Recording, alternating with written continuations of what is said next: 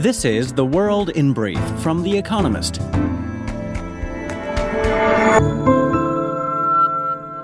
Our top stories. Donald Trump pleaded not guilty to 37 charges stemming from his alleged mishandling of classified documents. America's former president was arraigned at a federal courthouse in Miami and joined in court by Waltine Nauta, his personal aide and co defendant. Mr. Trump was neither handcuffed nor required to take a mugshot. Local police earlier said they were preparing for crowds of up to 50,000 around the courthouse, but only several hundred protesters turned up.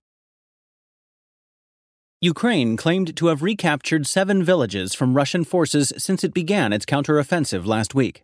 Anna Maliar, the deputy defense minister, said 91 square kilometers, or 35 square miles, had been reclaimed in recent days. The Kremlin insisted that it had repelled Ukrainian attacks.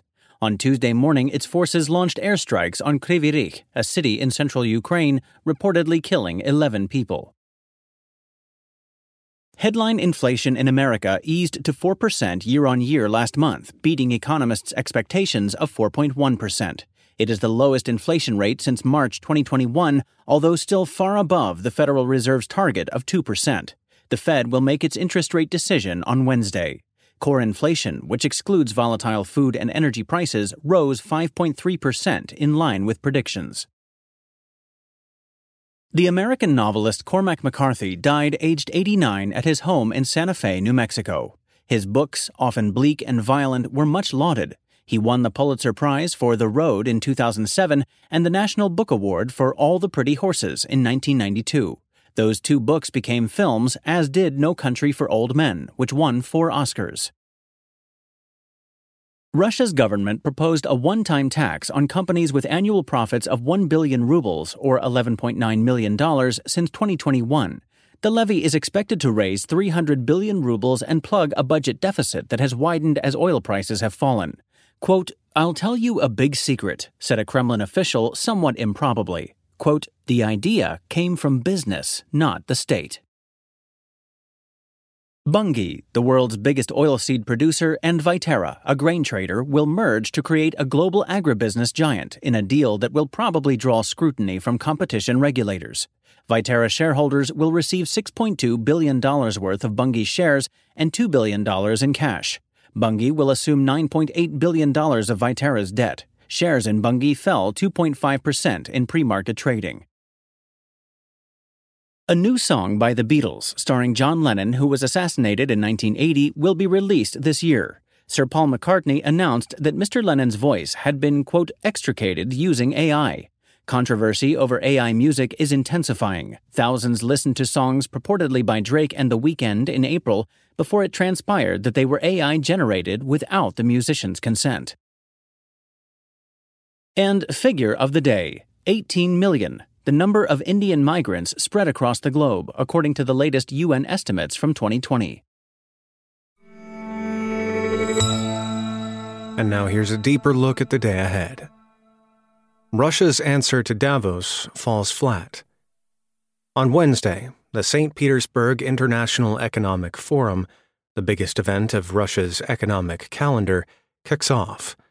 The talking shop has previously attracted everyone from the Secretary General of the United Nations to the President of France.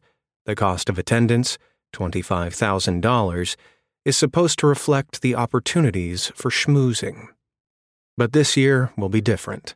True, Russia's finance minister and central bank governor are expected to attend. President Vladimir Putin will probably stop by.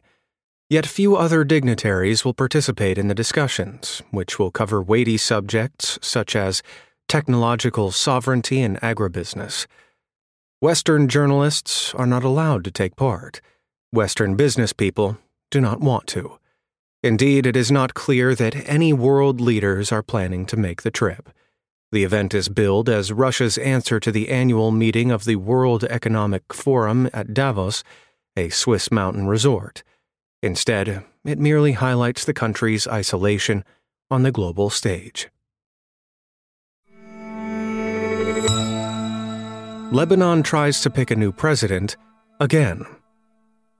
After 11 failed attempts, Lebanon's parliament will try again on Wednesday to elect a president to replace Michel Aoun, whose term ended in October. Previous votes were a farce. Many MPs cast blank ballots or failed to show up. Do not expect progress this time. The apparent frontrunner is Jihad Azour, a former finance minister who announced his candidacy on Monday after denying for months that he wanted the job.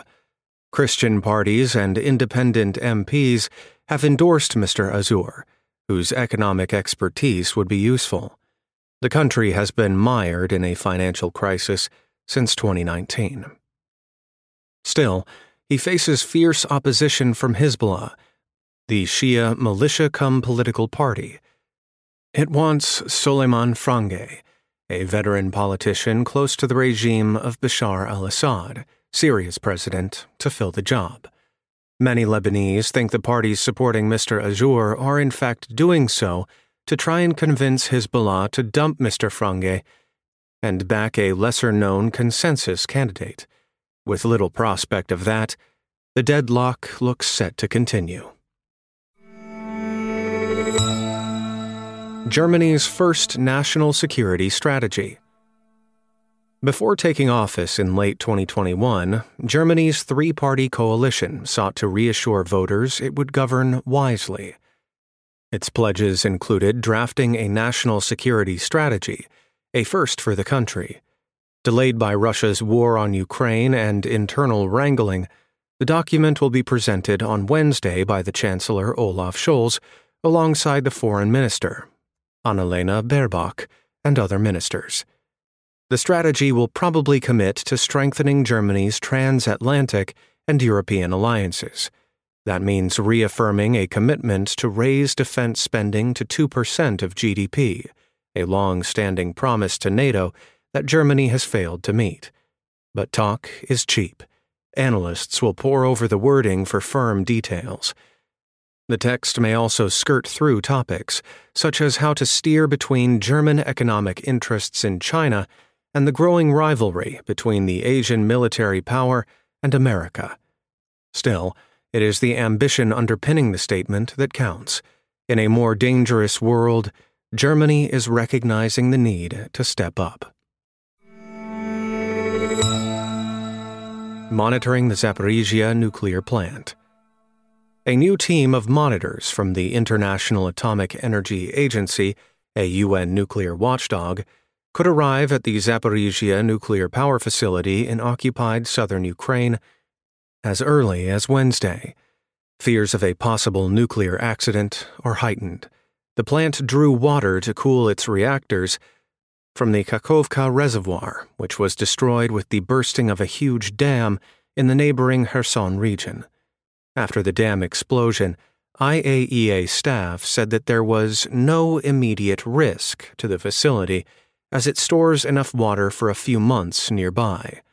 The new monitoring team will assess the water reserves and the plant's cooling systems. Yet the dam's destruction, probably by the Russians, has also introduced an ominous possibility that will hang over the team's work. It's now highly unlikely that the plant's reactors which have been in shutdown modes for months, could be fired up to generate electricity in the foreseeable future. If deemed useless by the Russian occupiers, it is possible that they might sabotage the plant, perhaps before a retreat. The Full Monty back on screens. A quarter of a century after their one night only striptease, Six former steelworkers who were the heroes of The Full Monty are back. An eight part drama series of the same name is out on Wednesday on Hulu in America and Disney Plus elsewhere. Released in 1997, the original film was a surprise international hit.